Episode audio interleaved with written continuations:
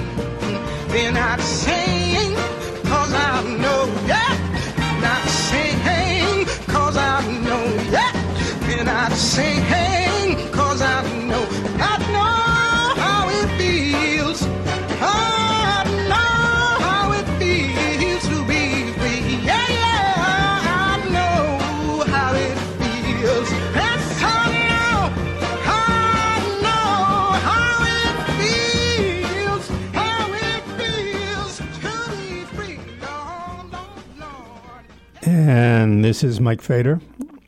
Um, I wanted to, before I talk about anything today uh, or everything, wanted to thank everybody who got in touch with me or has been getting in touch with me um, about the uh, shows that I've been doing.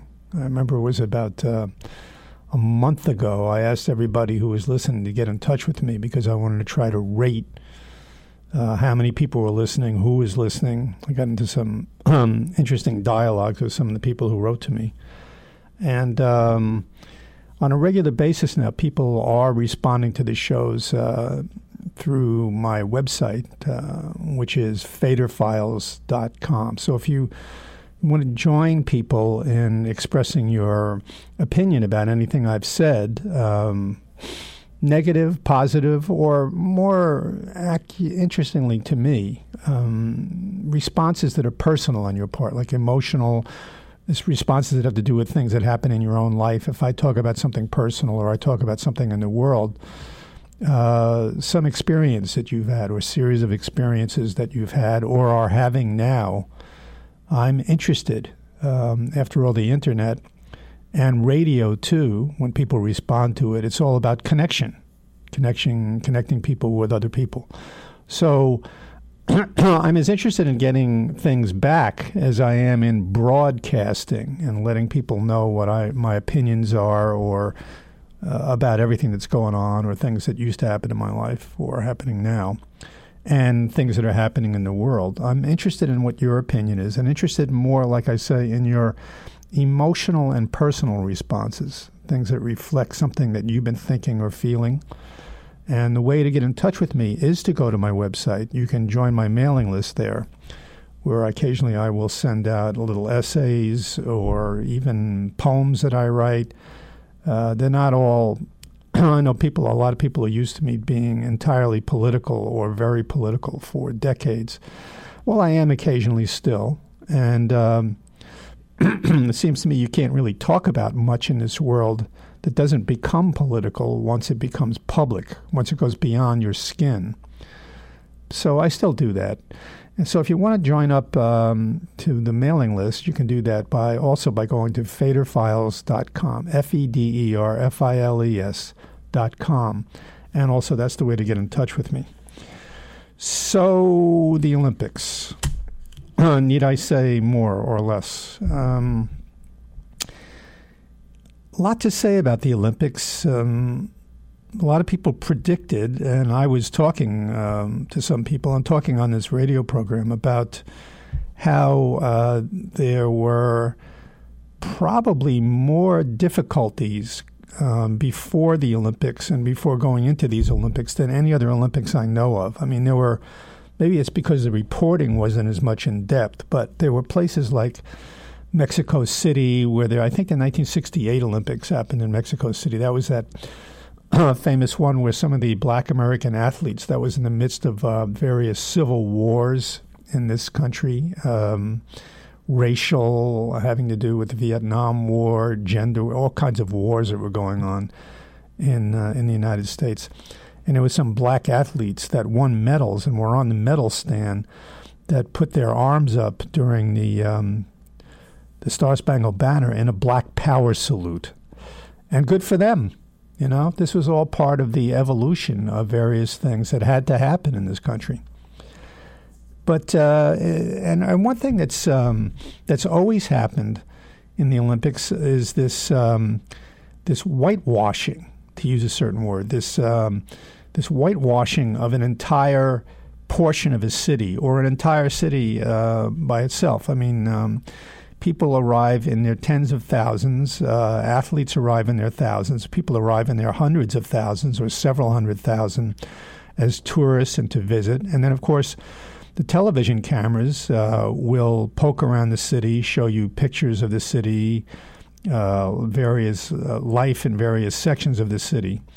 And the television cameras are um, tools just as the television reporters, television journalists, major television journalists, are tools of the larger corporate um, network that is bringing you all these things. Uh, for instance, uh, who broadcast, who brought you um, the television show? I'm, I'm assuming that most of you, if not all of you, from time to time, a few minutes here and there, or let's say a majority of you, watched various um, activities or uh, various contests in the Olympics swimming, diving, beach volleyball, volleyball.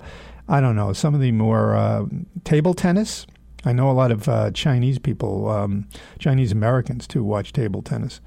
And there are all kinds of things. Badminton, there was wrestling, there was uh, hardly any other kind of sport that wasn't represented. Archery, there was uh, skeet shooting, um, and then of course the swimming, and the diving, and the basketball. So all of this stuff that was going, and then track and field, which is perennially, uh, along with the swimming now, uh, the most popular um, thing to watch, and it is fascinating and inspiring and uh, exciting to watch some of this stuff. Uh, so but uh, but every Olympics, uh, it happened in Beijing, it happened in London, and it happened in Olympics going all the way back for a long, long time. When uh, there's so much money involved, and prestige, and fame, and power of the host city, and there, of course, the host country uh, that the city is in. Um, there, um, there is a lot of whitewashing that goes on. There is a lot of cosmetic uh, surgery that goes on. Speaking of cosmetic surgery, um, it seemed ironic and appropriate that a city like Rio de Janeiro, which is uh, has been for decades now, I think still probably is, the world capital of plastic surgery. I mean, more plastic surgery is done on a routine basis down in in Rio than any place else in the world, and the people who uh, practically discovered it or certainly perfected all kinds of techniques of plastic surgery uh, or are residents of Rio or came from Rio. For some reason, it turned into, and I'm sure there are explanations for this that are cultural and political and racial and everything else.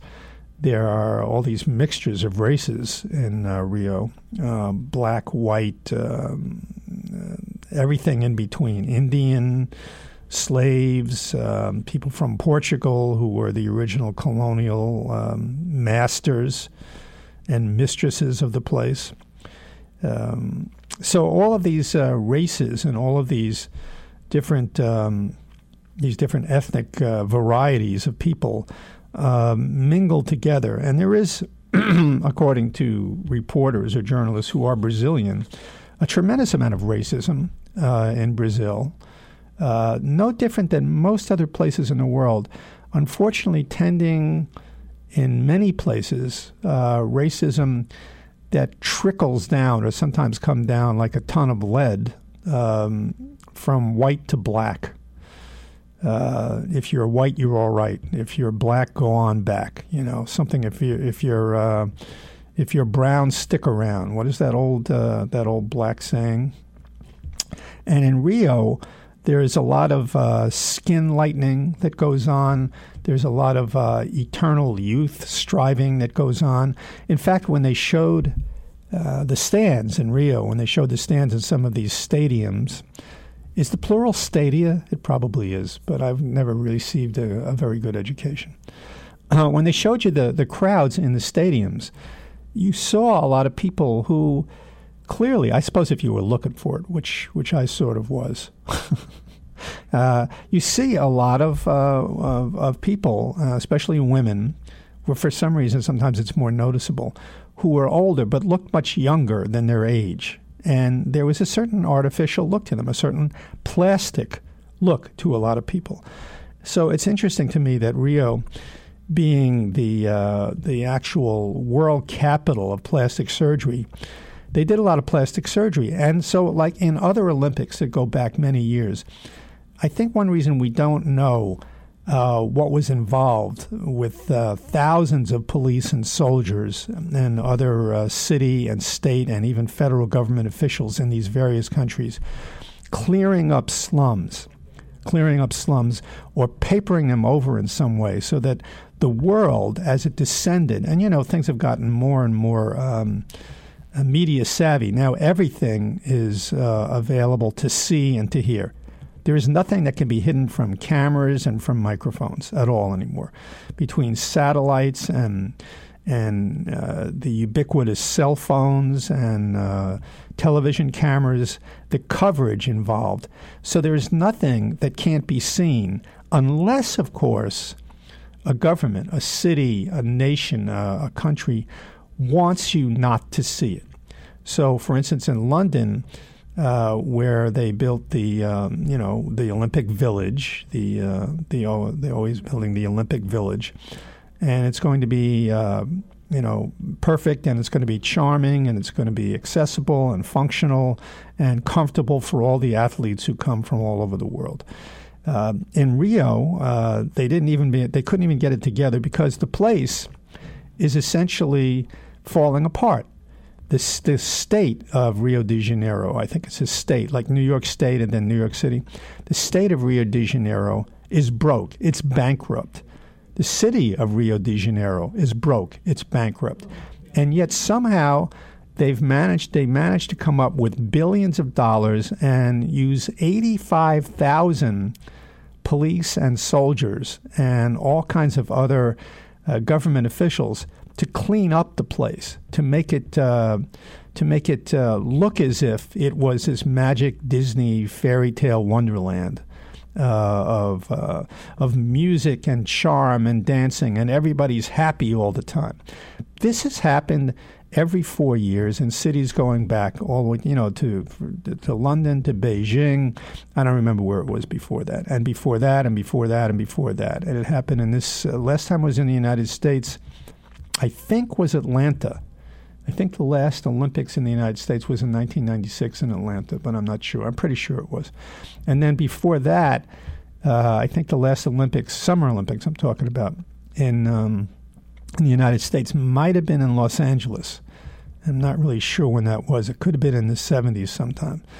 and then the Olympics in uh, Munich in 76. All of these places, um, some had less cleaning up to do than other places. Some places where the Olympics took place did not have vast slums, did not have huge numbers of poor people and areas that were completely so poverty stricken that they were they could not be made invisible unless of course the combined resources of the government which should have been you know on a regular basis for years on end devoted to helping these people uh, to build better housing, to to build better roads for everybody, not just the people who were living in poverty, but to build better roads. These cities, all these places, London and to a large extent Beijing, which didn't have um, glaring areas of poverty, but had um, places that uh, the government did not, uh, China did not want you to see, and they uh, spent, for instance, in Beijing they spent tens of millions of dollars. They shut down various coal producing plants, they shut down various manufacturing facilities during the two uh, weeks, or maybe the run up to it, maybe three weeks, four weeks, that uh, bracketed the Olympics, so that you didn't see all the astounding uh, smog. Where sometimes it's so bad in now it's though it's less than it used to be. Sometimes it was so bad recently too um, that you couldn't really see down a block, down a city block or two city blocks, and you could hardly see what was going on. And people walking around everywhere with uh, masks on, filtration masks on of one kind or another, various uh, qualities of mask. So all of these things happen. And in Rio, uh, so and, and and then these governments and the cities like London, I don't know about Beijing, but London, for instance, was a good example. London was 2012. That was the one before this one. In London, um, as in England entirely, but in London, here's a city where everything is falling apart. Everything needs to be fixed. Uh, and there are slums, uh, you know, uh, huge slums, areas of poverty. Uh, buildings are cracking, things are falling apart, things are filthy because they're old and they haven't been fixed uh, because of income inequality, which prevails everywhere all the time. Uh, things are not fixed. They're not. Um, they're not brought up to uh, to at least minimum values, right? so Rio and so in London, but they and yet they will spend billions of dollars. You, you understand what I'm saying? Millions of dollars were not even spent not even hundreds of thousands or millions of dollars were not even spent on fixing up city roads, city parks, city water supply, uh, electric grids, uh, building new housing, especially for people who were uh, living in poverty. None of this was done. And sometimes, you know, uh, some bills were passed by local city councils or, uh, you know, local city governments or uh, national federal governments when they're more involved, less democratic um, yes, you know, money is spent sometimes when things, when there's a disaster. When a building is so old, uh, it crashes to the ground. When a subway system is so bad that a train, uh, there's a train crash. When roads are so bad that they start swallowing up cars and trucks. when when things are so bad, when the water is so bad that it's making everybody sick, then sometimes the government will grudgingly spend some of the people's money. It's all, you know, tax money. Most of this money is from tax money from people. We'll spend the people's tax money on fixing these places up. And, but uh, generally speaking, they don't. Money will go where power wants it to go. Money will go where the rich want it to go. And if the rich want it to go to protecting their communities more, to fixing up their streets more, uh, if they don't want to be spending any extra money on um, on slums that are falling apart, if they don't want to create manufacturing uh, or uh, create um, you know factories for people who would have jobs so that everybody wouldn't be in poverty, if they don't want that, if the powerful If the rich and the powerful, the people Bernie Sanders was talking about, the 1%, if they don't want that, it generally doesn't happen. So you get a city like London, who's hosting the Olympics, and they spend hundreds of millions of dollars to cosmeticize the city. Is that a word? I don't know.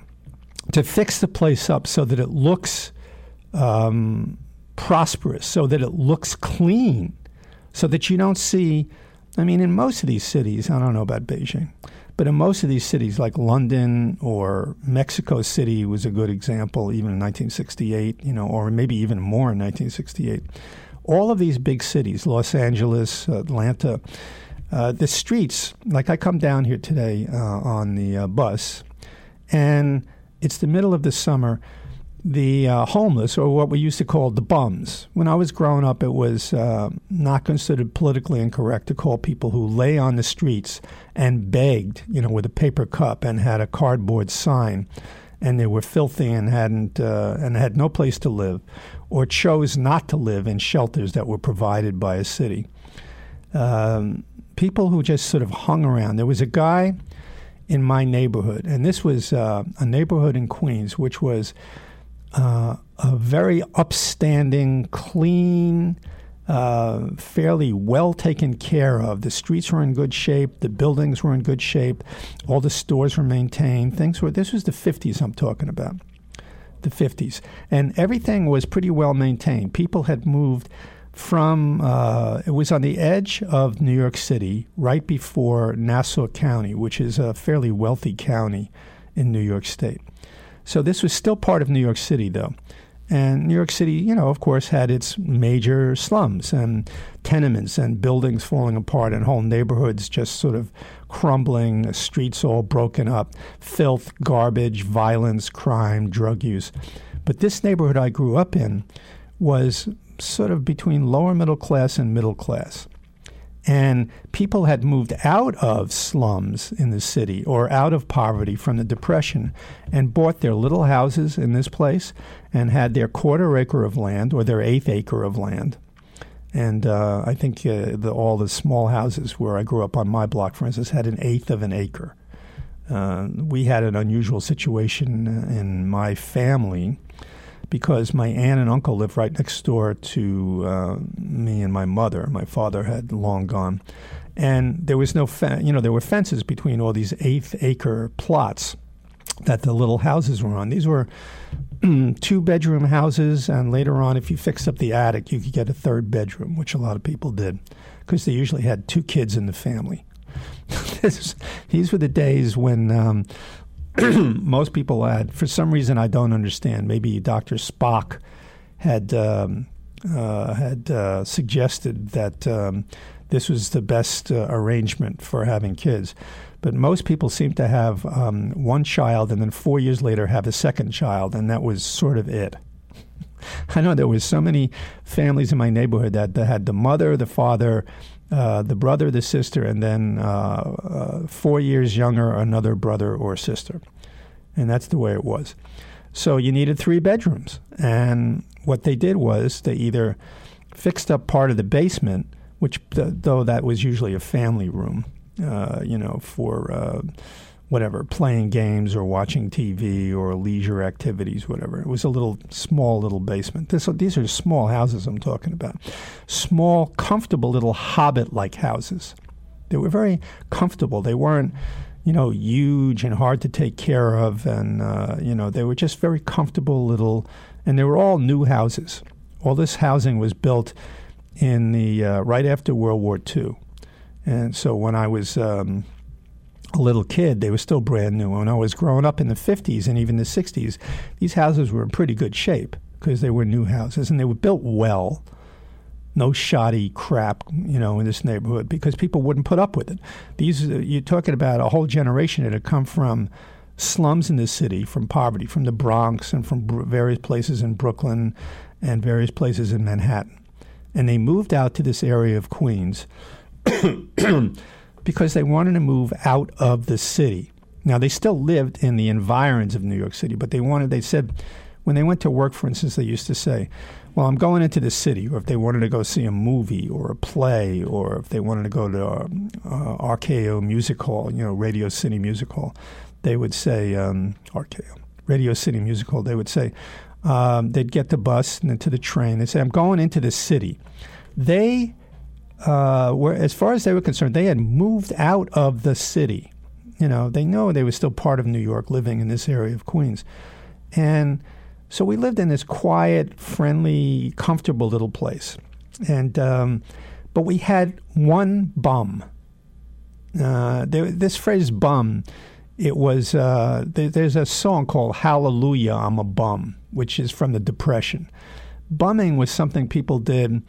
Uh, it wasn't considered necessarily a noble thing to do by most people, but it was something that was not looked down on. To have no place to live, to have nothing to eat, was not looked down on and people like this weren't held in contempt a lot like they are now uh, because uh, there were so many of them relative to the population during the, the worst part of the depression in the 30s uh, there were uh, hundreds of thousands of uh, mostly men who were on the bum who were bumming it you know they were uh, i don't know the exact linguistic origin of this but they were, um, you know, riding uh, freight trains. They were living in what were called Hoover towns or Hoovervilles. He was the president that presided over the Republican president before um, Roosevelt, that presided over the crash, uh, the uh, the crazy financial circumstances. A, a, a, Republican, absolutely, of course, you know, that presided over the crash that led to all those years of terrible poverty and misery for the entire country. But people were uh, were not they were called bums, and they were not necessarily looked down on so much. In fact. Um, one raggy taggy baseball team was famous. Uh, the Dodgers were called the Bums. Um, it was kind of um, a phrase that people use. Uh, was a word that people use that did not carry with it the uh, the tremendous freight now of contempt and disdain that people have for uh, people who are lying on the street or begging or uh, you know asking you for money every two feet. But there's a lot of bums around now, so I'm going to use the old-fashioned phrase. Homeless is the correct phrase to use. That's the politically correct phrase. But there's a lot of bums. You know, come down on the bus, walking in my neighborhood, every 10, 20 feet, sometimes three three people on a block a lot of them are um, from, um, they're mentally ill. A lot of them are psychotic because about, now, is it about 20 years ago, or maybe it's more, maybe 25 years ago, uh, there was a law that was passed, I mean, stimulated by, I think, a bunch of federal court decisions. there was a law that was passed by the state of New York, or some court decisions were made, where the state of New York had to stop warehousing people in huge mental institutions and they just just they just discharged these people more or less onto the streets. Uh, initially, they found um, you know um, single room occupancy, you know these crummy little uh, tenement buildings that uh, they put even that had little tiny apartments, and they even built more um, you know um, fiberboard walls to make them into little um, nine by ten um, compartments where they just warehouse these people like they were like they were old junk. They just threw like they're storage units for human beings. Anyhow, they discharged a lot of people from the mental hospitals in uh, New York State and particularly in New York City, and they just put them on the street. These people had no jobs. They weren't capable of having jobs after having been uh, spent uh, either you know half their lives or many, many years as inmates of, um, of very, um, often very unpleasant and not very nicely run uh, huge state mental institutions. And they closed some of these places down and just put the people out into the communities. And uh, we're dealing with it in New York City to this day that a lot of the people who wander the streets are extremely disturbed so it's not like they're on the bum, like in, uh, it's not exactly like they're on the bum or being bums from the, the 30s, um, eh, you know, where they're people who aren't mentally ill, but just people who can't find any work. There isn't any work. Uh, they ride the rails, or they choose if there's work or you know stoop work or hard work. They choose not to do it. They go from one town to another. Uh, people who were formerly, um, you know, artisans or people who worked in offices or people who had responsible jobs, just these jobs ceased to exist. Businesses went out of business all over the country. Banks closed. People had no money. They lost their employment. They lost their places to live. They rode the rails. They lived out in the streets. They lived in in in villages. Speaking of Olympic villages that were put up in uh, parks, in Central Park in New York City, there was a huge Hooverville named after the president where people lived in, you know, whatever they could put find to live in, cardboard shacks, you know, old pieces of metal, um, and very much like the uh, and they, you know, they maybe stole. Uh, electricity from cables. They found water from various places. They had to go and scoop up water from uh, various open faucets in different parts of the city and bring it back into the um, how sanitation worked. I don't know. And they they scrounged food or they worked sometimes day labor jobs that they found and found enough food to feed themselves and their families. And this is where they lived. And they were dangerous places, where they could be very dangerous places. And this was all over the country. These were the bums. Well, in all of these Olympic cities, the same thing happens, right? The same thing happened in Los Angeles, in Mexico City, in London. There were people there who are either mentally ill, disturbed, drug addicts at the very bottom of the barrel, people who have nowhere to live, people who the rest of society uh, couldn't care less if they died right in front of them, and so they could just get them rid of the stench and the sight of them, right? And uh, the uh, you know the cities went in be- before the Olympics and just moved these people.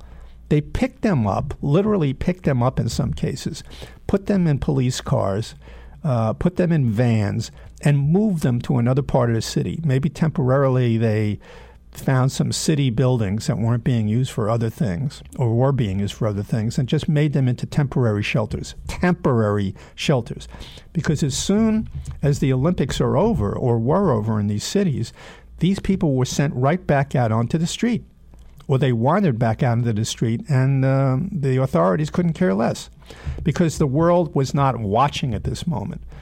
So it's uh, ironic to me that the world's um, the world's leading city, the most uh, visible, to use a certain word, city for plastic surgery, the practice of plastic surgery in the world, with some of the worst slums in the world, uh, slums that have hundreds of thousands of people in them, right near the Olympic villages, right near the Olympic villages. And Rio's a city that's built on hills, too.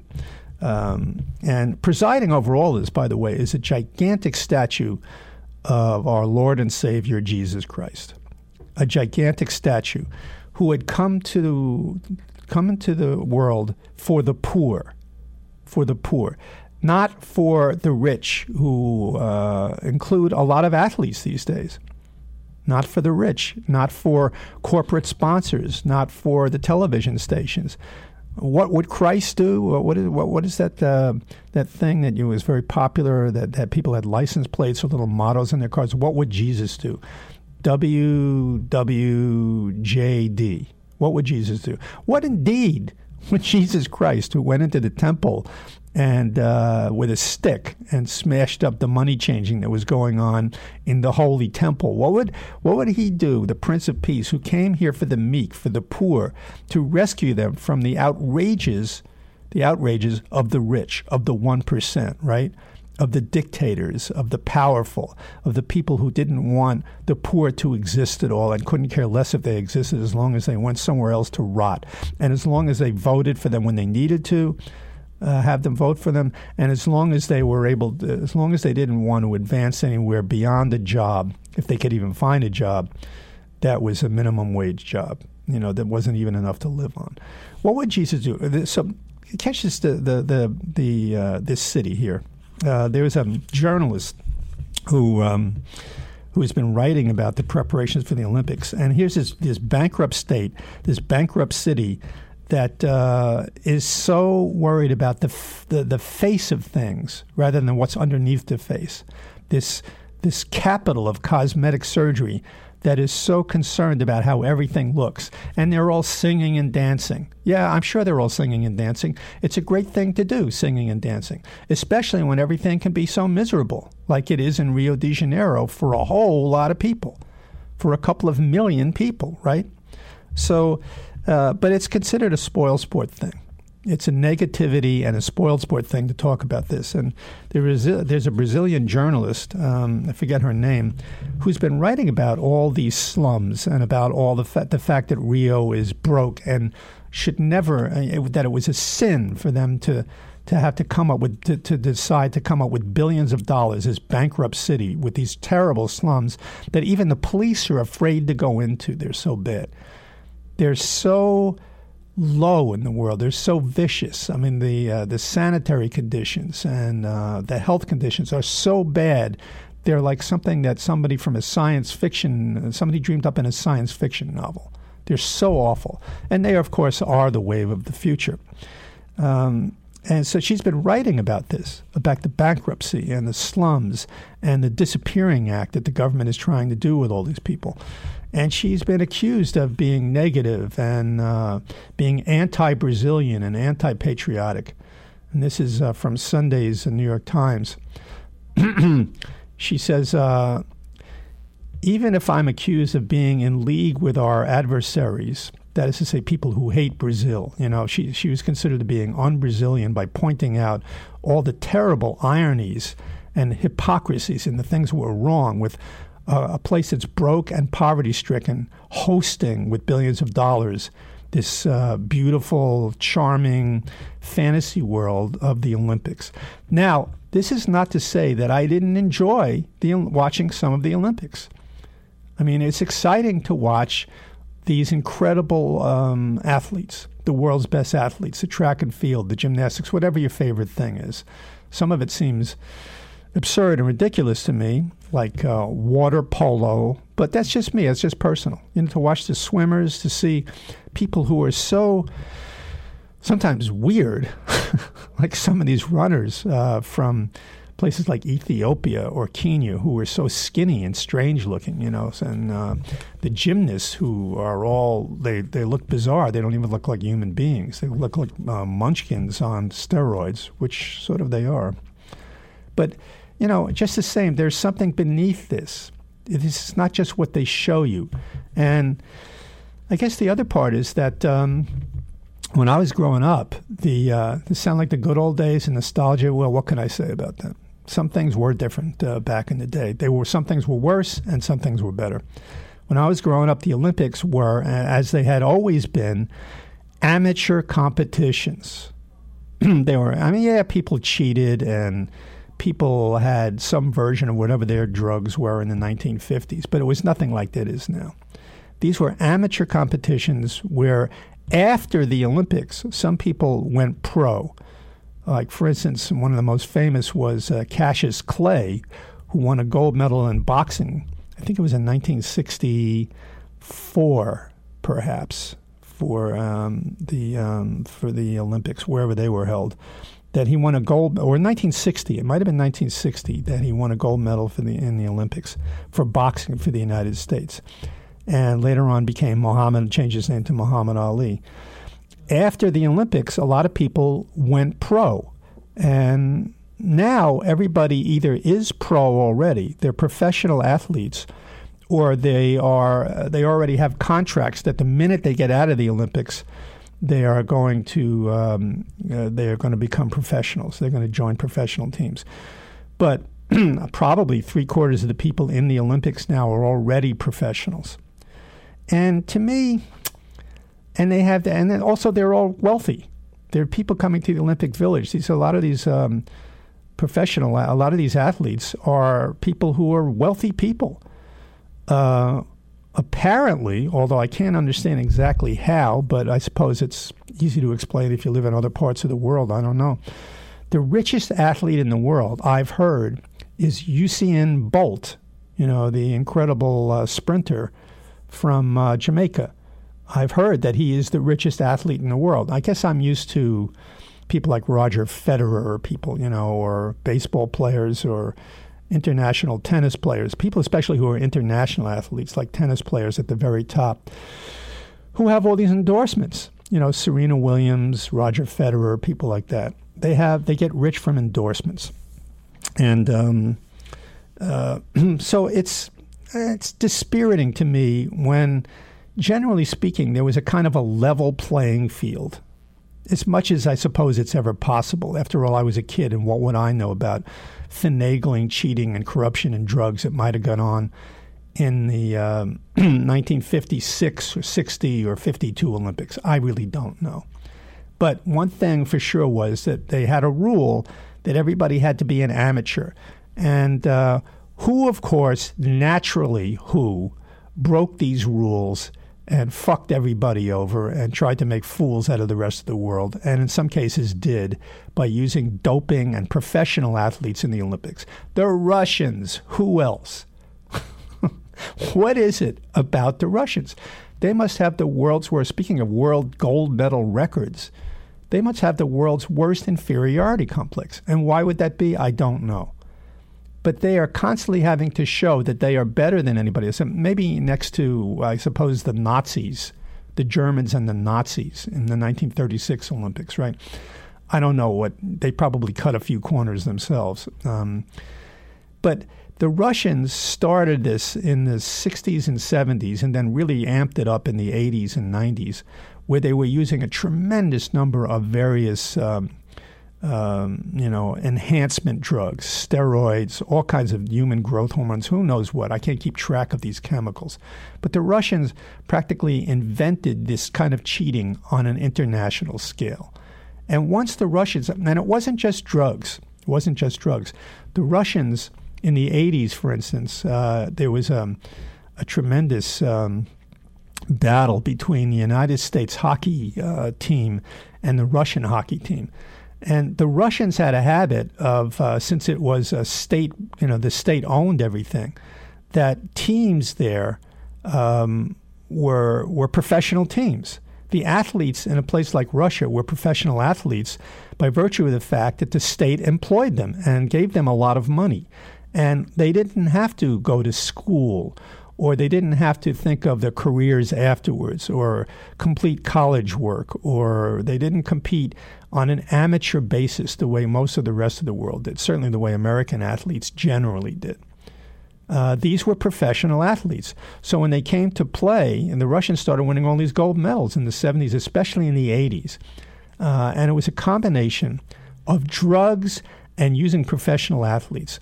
One of the most famous instances of um, of this is, uh, and there are movies about this and documentaries about um, the Winter Olympics, and it was sometime in the 80s at Lake Placid in, in New York State, where the American hockey team, which was composed of amateur hockey players, mostly from colleges, beat the Russian hockey team, which was composed of uh, players who were professional hockey players, who were bigger, faster, stronger, and on the whole, maybe about five years older or 10 years older than these college kids. And they beat the, these college kids. The American amateurs beat them at, the, at their game. But um, this uh, woman in, uh, you know what, let's take a little break and then we'll come back. We're going to take a little break.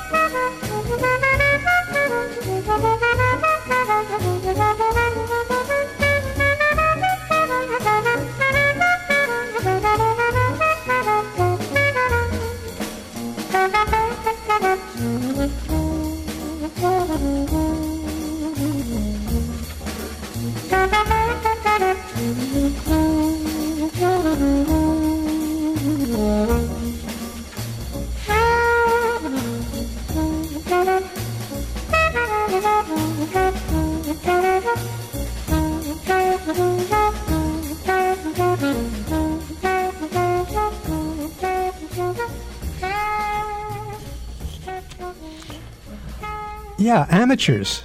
Amateurs. Like I say, I was a kid back in the 50s and 60s. I don't know, really, I don't know how much corruption or how many professionals were, uh, you know, secreted into the game by various different countries. I don't know. Uh, certainly, they were at the level of professionals, and a lot of them after the Olympic Games um, went into professional sports of various kinds. Um, you know, football, baseball, um, uh, whatever international track and field where it became a profession. Um, they did all kinds of endorsements, but before that, they were supposed to be clean and clear of professional influence. And why is that? Because the idea of a level playing field literally a level playing field. I mean, you know, if it's if a playing field, if a soccer pitch or a playing field where or two teams are pitted against each other, like or a hockey rink, if it's tipped from one side to the other, then it's the team that's on the high ground is going to uh, wind up inevitably winning. If the rules are rigged in favor of one team or another, it is not a level playing field. And one thing we all assumed, and like I say, we could have been the victims of, uh, you know, massive propaganda and bullshit.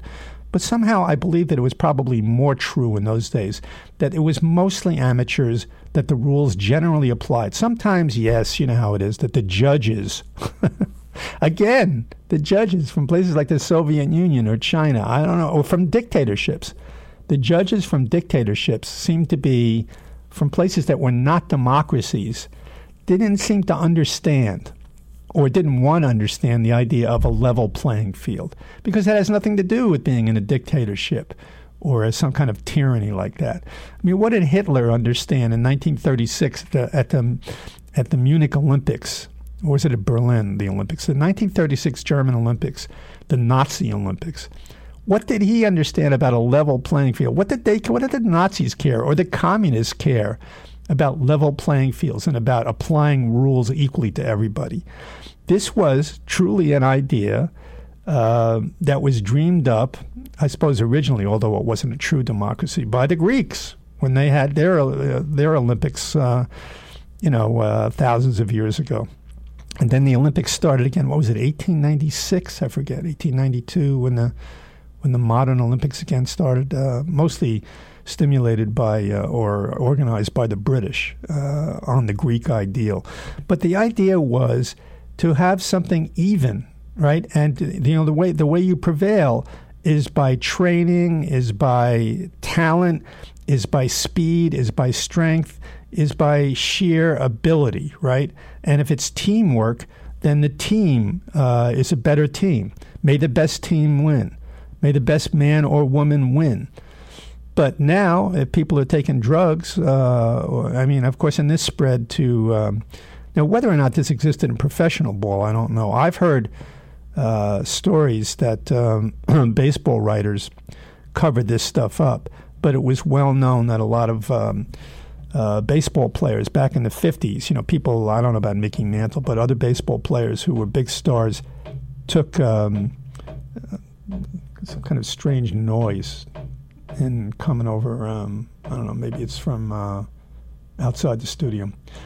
I hope you can't hear it over the air. Anyhow, um, you know, there were rumors that, that baseball players, some baseball players, and going all the way back to the 30s, 40s, but especially in the 50s, you know, the uh, the era I'm talking about, people, you know, uh, who were superstars or stars, at least baseball stars, were taking some form of uh, at least methadone, that they were taking speed so that they wouldn't be so they would be super hopped up and uh, you know um, the focused in a way that you can be if you take some kind of speed. And that give them an unfair advantage and um, maybe a little bit more uh, false but uh, temporary strength over other. So speed and strength that was um, drug fueled. I don't know. But now, uh, what was it? Something like uh, three quarters to 90% of Russian athletes were barred from the Olympics because of uh, the prevalence of doping on a state sponsored level. The state doping lab in, um, in, uh, in Russia was basically ordered by the government to uh, to make sure that athletes had an unfair advantage on other people. And that's what people really in democracies, and that's what people in our democracy really always want. And that's what these games are supposed to represent, I suppose, among other things. But now it's all, it's so commercial that it, it, it, it it doesn't completely take away. Obviously, like if you watch the swimming and you watch the track and field and you watch people trying their very best and you assume or you hope that they're not using drugs, then it is incredibly exciting to see people who are competing and they didn't start a lot of them didn't start out rich, a lot of them started out poor, but they trained and trained and trained and they have tremendous talent and tremendous heart and devotion and focus and willpower to just be better than other people at what they're doing. And then finally to be, quote unquote, the best in the world. I'm sure that there are people who run faster and who are stronger and can throw things uh, further and can swim better than some of the people who won medals at the Olympics.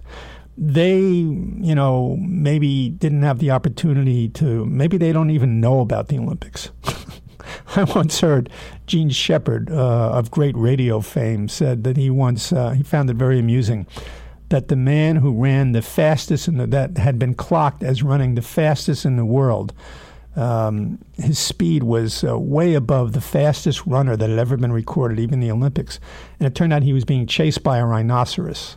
So there are there are people in the world who are no doubt stronger than the strongest people in the Olympics, who are maybe better at running, better at swimming, but they haven't made it to the Olympics. These days, though, they probably are. Also, I loved watching the soccer games. I really started to enjoy the soccer games, called football by the rest of the world. And Brazil is an, it's a religion. Uh, ostensibly, uh, Roman Catholicism is the religion in Brazil, but the real religion is soccer there. And uh, the stadium is really an astounding uh, place. So this woman was writing, this uh, professional uh, journalist, this journalist from Sao Paulo in Brazil, was writing about um, about the things that were wrong. The things were going on underneath, right? The uh, picture of Dorian Gray and it's all its ugliness, right? Uh, the real Dorian Gray underneath, and the cosmetics of, uh, of uh, the cover up down in Rio. And she said, even if I'm accused of being in league with uh, uh, with the un, the quote unquote unpatriotic or anti-Brazilians, I think we should talk about the wall that was built alongside the road from Rio's International Airport to cover the view of the favelas. Those are the uh, horrible slums. They built a wall. They took money that they don't have. This place that is bankrupt, that didn't have even the money to pay police and fire personnel and emergency medical personnel, they didn't have money to even pay them their salaries on a weekly basis. When some of the athletes showed up originally, uh, first in um, in Rio to get ready for the Olympics, when they showed up a couple of weeks early to occupy the Olympic villages, they were met at the airports by representatives, cops, and firemen, and um, and emergency medical personnel holding up signs saying that they hadn't been paid. This is what's going on. This is a place where 85,000 uh, policemen and soldiers were especially imported into Rio to keep the peace and to keep people. And even then, they couldn't stop all the crime. There were numerous examples of robberies and holdups. The head of security for the Rio Olympics was held up at knife point in Rio, right? This is the kind of place that we're talking about. They built this is a place that has no money to pay their own cops and fire firemen. They built a wall. They found the money to build a wall alongside the road from Rio's International Airport to cover the view of the slums. Talk about cosmetic surgery. Talk about facelifting. Uh, she said, uh, this is quoting this journalist, we have to demand that all costs involved in the Olympic preparation are in the Olympics preparation are divulged and duly accounted for, which is still far from happening. We cannot forget the thousands of families evicted to make way for Olympic venues. They just empty out. They pick a place for the Olympic Village that fits their plans. They empty the people out who live there, usually poor people. Get out. You're gone. Go away. Where are you going to stay? Who cares? We cannot forget the thousands of families evicted to make way for Olympic venues, including the Olympic Village, which will be eventually converted to high end condominiums. Right? So evict thousands of poor people, have the Olympic Village for all these athletes who now are rich from uh, from corporate sponsorships and uh, from you know doing endorsements, and then later on turn it into um, high end condominiums, and then deposit even more thousands of people into slums that are the worst slums in the world. Uh, we must keep asking for more transportation, she says, transportation infrastructure for lines that extend beyond the scenic central routes connecting the Olympic venues. After the final ceremonies, which were yesterday, when the last fireworks have been launched and all the foreign journalists have returned home, a bankrupt state of Rio will be left to pick up the pieces, and neither patriotism nor the love of sports will entitle us to overlook our reality. Well, that's what happens. This is what happens. You can't separate something which is so fascinating and exciting and interesting as something like the Olympics. You cannot separate it from corruption, money, and politics. It's the world we live in. It's the world we live in and will continue to be. We need a level playing field, and we always have to fight for it, even if we lose every time, we have to keep doing it.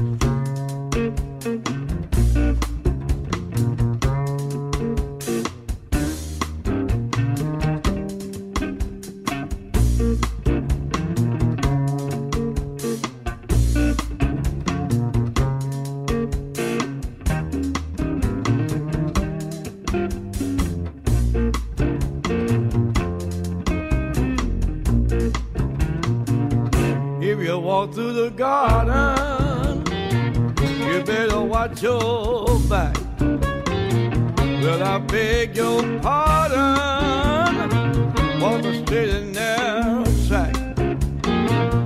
If you walk with Jesus, he'll save your soul. You gotta keep the devil. Down in the hole.